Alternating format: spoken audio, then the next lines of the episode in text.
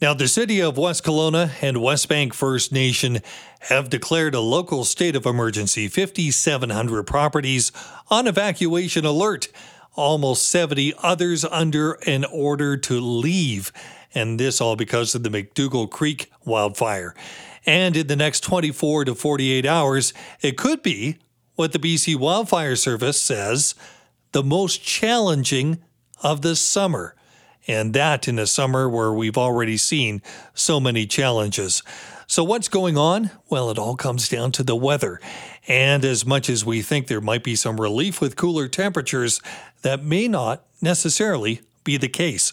Let's bring in Kristi Gordon, Senior Meteorologist at Global BC. Kristi, good afternoon.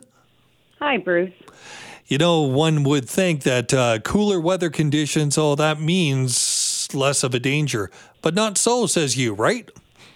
No, not at all. So, as we transition from this warm air mass to the cooler air mass, it's the cold front uh, moving that sort of cooler air mass in that's going to cause all the problems. So, um, it's moved from north to south across the province throughout the day today and will impact most of southern BC this evening and overnight.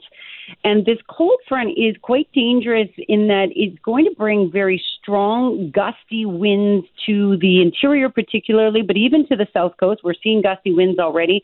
And we've seen gusts ranging from 40 to 60 kilometers an hour. There's potential for up to about 70 kilometers an hour. But it's not just the strength of those winds, it's also the fact that the winds are going to be quite erratic, meaning coming from different directions as that cold front makes its way across.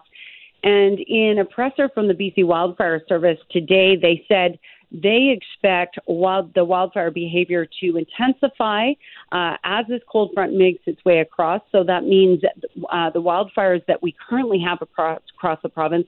Uh, they expect them to grow and challenge the containment lines that they have been working very hard to put in place. They feel that those uh, containment lines are going to be challenged significantly over the next 24 to 48 hours. And if you don't mind me also adding, it's not just the winds that they're concerned about. This cold front is actually a really dry cold front. It's not going to bring in much moisture or even much cloud cover, but it has the potential of bringing what we call is dry lightning, which is just that. So lightning, which comes with very little rain. We have a slight chance of showers across the province, and that's about it. So not only do we have the potential for the current fires being um, uh, um, sort of um, uh, the current fires growing, sorry, um, but then we have the potential for now new fires. So the resources for the BC Wildfire Service are going to be stretched uh, immensely over the next little while. Oh, indeed. So high, white, well, high winds, dry lightning, drought conditions. Couldn't yeah. get much worse than that. Um, if we're looking at any areas that you're seeing based on your uh, models and uh, the satellite projections and th- this type of thing. Is there any area that you would be most concerned about?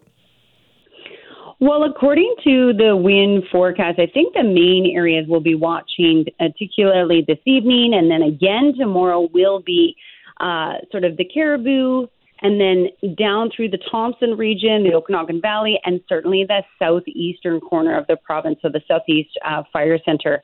Uh, those are the key areas that I'll be watching in terms of some of those strongest gusts. Uh, at this time, they've been ranging from 40, 60 kilometers an hour, but there's certainly the potential that we could see them become higher. But again, it's not just the wind speed, it's the fact that they're erratic and make it very difficult for the BC Wildfire Service to get a handle on the fires uh, if, they're, if it's moving in all directions. Absolutely. Um, no, I appreciate mm-hmm. it. It's going to be something to watch very carefully. Kristi, thank mm. you for your time. That's Kristi Gordon, Senior Meteorologist at Global BC. Laura Wilson, by the way, is an information officer for Emergency Operations Center in West Kelowna, and she's with us now. Laura, uh, you heard what Kristi had to say. Boy, um, this comes as a large swath of West Kelowna is under evacuation alert. Hi, Bruce. Yes, that's very true. We're expecting it to be an active night uh, on the McDougall Creek wildfire here in the central Okanagan. So we are preparing uh, people in the area, and we have a number of properties, uh, 5,700 properties currently on evacuation alert, and uh, about 68 on evacuation order at this time. You're in the area. How close are the flames to actually that urban interface, the homes? So I uh, haven't seen it myself, actually, being stuck in a building today, but um, I do understand that you can see um, the large plume coming above the West Kelowna area. Um, but really, what is what's really important for people is that they can do a lot to prepare and be ready uh, in case of wildfire in the area. How are they going to get information? Is there a website? Because uh, web service uh, still available, mobile service, cell phones. Uh, where can they go for information if the situation turns uh, worse?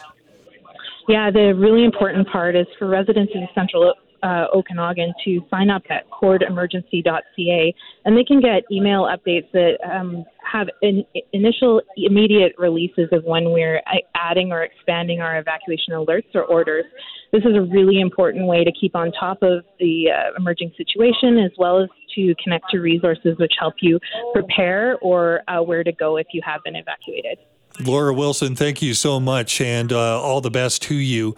By the way, uh, Highway 97 in the area used by many people, uh, that still is open, is it, Laura? As far as I'm aware at this point, yes, Highway 97 is open and residents can use it to uh, leave if they are needed.